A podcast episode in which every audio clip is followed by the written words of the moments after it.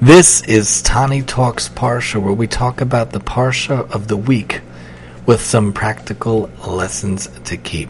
We are here winding down the last couple of Parshiot in Devarim. We come to Parshas Kiseitze, a very famous Parsha about going out to the battlefield different aspects of different things. Of course, they talk about the idea of when they're enemies and wars and whatnots. But if we look at the beginning of the parsha, we focus on the idea kiseitze la milchama al oyevecha. When you go out to war on your enemies, oftentimes I like to focus on the phraseology of the parsha itself or the first pasuk, the first phrase. ki Kiseitze, when a person goes out. When a person goes out into the world, right away he leaves his front door. He already has to, unless you're living in certain areas, but usually, usually, especially in chutzars, especially in America, usually right away there's so much that a person has to combat. The values of the society is nothing like the values of Yahadut, the values of the Judaic life, of Judaism life. People don't value the same things. You go to work and they have very different value systems. Kiseitse, when you go out, and it might not even be that the people in your aspects in your work are quote unquote enemies, but they definitely are different to what you have and what you see in your own life. When you go out to war, when you go out to life, Kiseitse, when you leave your house, how do you go about? How do you leave? And how do you present yourself in this world? How do you present yourself in this life? I oftentimes talk about how on the train, on the travel, I'll wear the hat for safety reasons and safety purposes, but Dafka in the school, Dafka in the public schools, I always wear the kippah because I want it to be that I try to be Mekadashim Shemaim. I try to have a Kiddush Hashem I want it to be that they see that it's a person who's trying to do for the students and trying to help the students, help the staff, and having a positive impact. When you go out into the world, how do you present yourself? How do you go out and about and how do you make sure to be involved in the society? And it doesn't have to be even going to the workplace. It doesn't have to be combating your enemies, whether in the figurative sense or the literal sense, whatever person has. And well, we could talk about it. if a person has to battle this or that. They love the smell of McDonald's. You can go out of your way when you go out and about. You go out of your way to take a route that takes a few more minutes home to avoid the Burger King, to avoid the McDonald's. You know, a person loves the smell of smoke. He goes a different route so he doesn't go anywhere near any smoker or a drink, whatever a person's thing is. When you go out into the life, into the world, how do you present yourself and how do you combat whatever level you have in your own life, in your own way? The Hasidic Masters points out on they point out on Chabad.org when you go out to war on your enemies, Hashem your God will deliver them into your hands right away in our parsha. The Hebrew phrase al oyevecha on your enemies can also be understood in the literal sense of on top of your enemies. In every battle, the way to achieve victory is to gain the higher ground. And it's interesting, the other day we went to a museum, they talk about the aspects of using the sky in order to win the battle. They needed the higher ground. Whoever had the better air force, whoever had the better aircraft, whoever was higher ground, Kaviyachal, was the one that was probably going to win. They talk about the aspect of battling that you need to achieve victory by gaining the higher ground. We must never stoop to the level of evil to fight it on its own terms.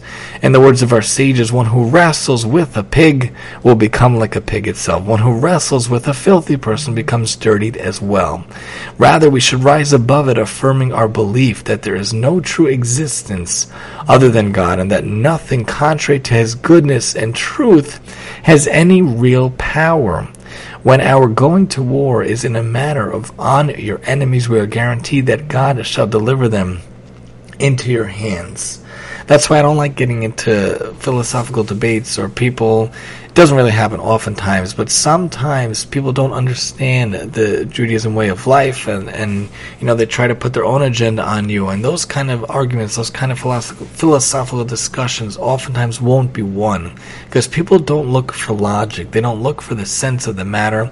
You know, we could give hundred proofs from today to tomorrow, and I'm obviously not the best person. There are much better organizations that could do that, like Chabad and Or Sameach and Aish, people who are really trained in these areas. But even if we give a simple proof that anybody would understand. When people come to it from uh, an emotional aspect and they don't come with a realistic open mind where they'll actually listen to logic, you're never going to win. You can't come to an emotional discussion with logic, you know? It's like the old joke when a, a man and a woman are sitting down and there's a, a pin, a actual nail in the woman's head and she's looking at him and he's saying, and she's telling him, you know, I'm in a lot of pain, Johnny. I'm in a lot, a lot of pain. And he says, Yes, Samantha, you have a pin in your head. No, Johnny, I don't want you to solve the problem. I don't want you to take out the pin. I want you to understand I'm in pain. So he wants to fix it, which is very typical, and she just wants to be heard, which is also very typical. You can't come with logic to solve an emotional thing. So too, if we're dealing with enemies or dealing with people that are not on the same way, when you go out to try to interact with them, to discuss with them, you can't be on the same kind of a field. You have to find a level playing field because they're not going to listen to your logic. They want to talk to you emotionally about their way of life and their aspect. It's not going to work either way. So in the end, I think the best solution is just to be a shining light in your own way. Don't put your own agenda on them. Don't try to proselytize them. Don't try to convert them.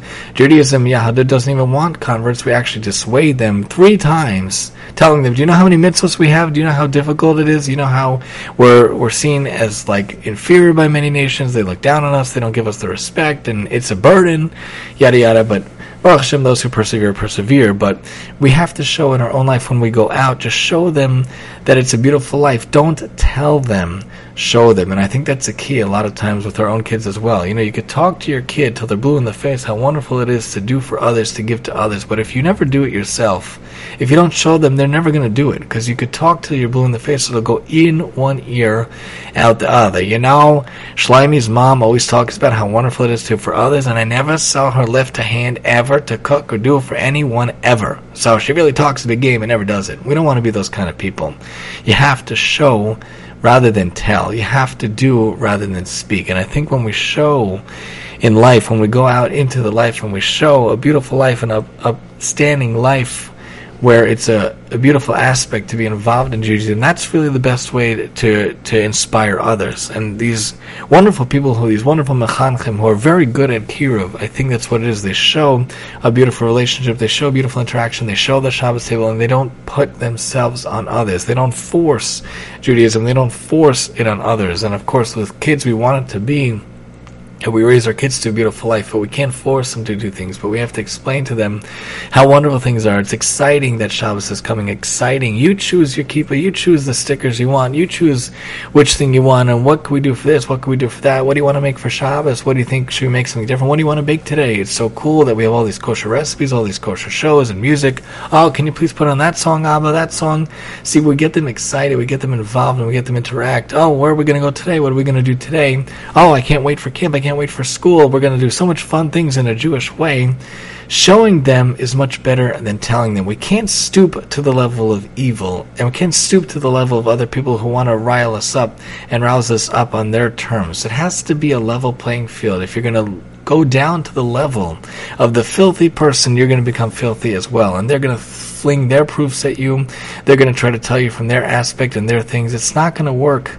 It's not going to be in a successful mission. It's not going to be involved in such a way. When you go out to war in the world, and of course the Yetzer Hara wants to trip a person every day, and if not for Hashem, the Gemara tells us he would swallow him and kill him and eat him alive, in, not in that order necessarily, but he would literally take him down every day. We go out and we leave the front door, and already, you know, society and whatnot is already on our on our doorstep. You know, you step off and you see an advertisement for alcohol. They because that's what they see. You have a long day at work. What's the solution? Take out the Johnny Scotch. Take out the vodka. Take out the the schnapps. I hear it a lot of times at work. Also, let's go for happy hour at uh, at Tripsies and Sons. I'm making that up.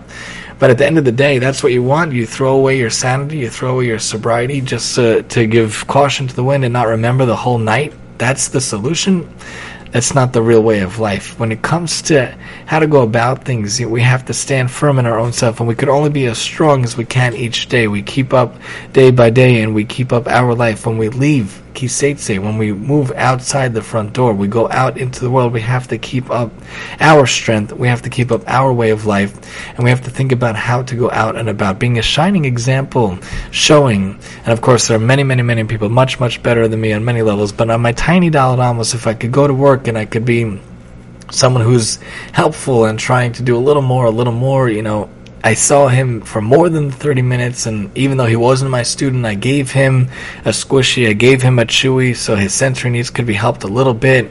You know, I don't really have that student, but they borrowed this thing from my room, that thing from my room. We could do a little bit to show that when we're born and bred in such a way when we go out into the world, even though there are enemies abounding, and even though there's so many people around us, we could do what we can to stand our own ground, to make sure we have the higher ground, we have the better foundation, we have the better blueprints that is the Torah, that is our way of life. So when we think about Kiseitse, it's not just the Milchama, it's not just about finding the enemies. It's not just we see the different people and these different aspects, and the Yetzer wants to try to get us a thousand times a day, every day. We have to do what we can to stand strong and be a shining example. Do, don't tell.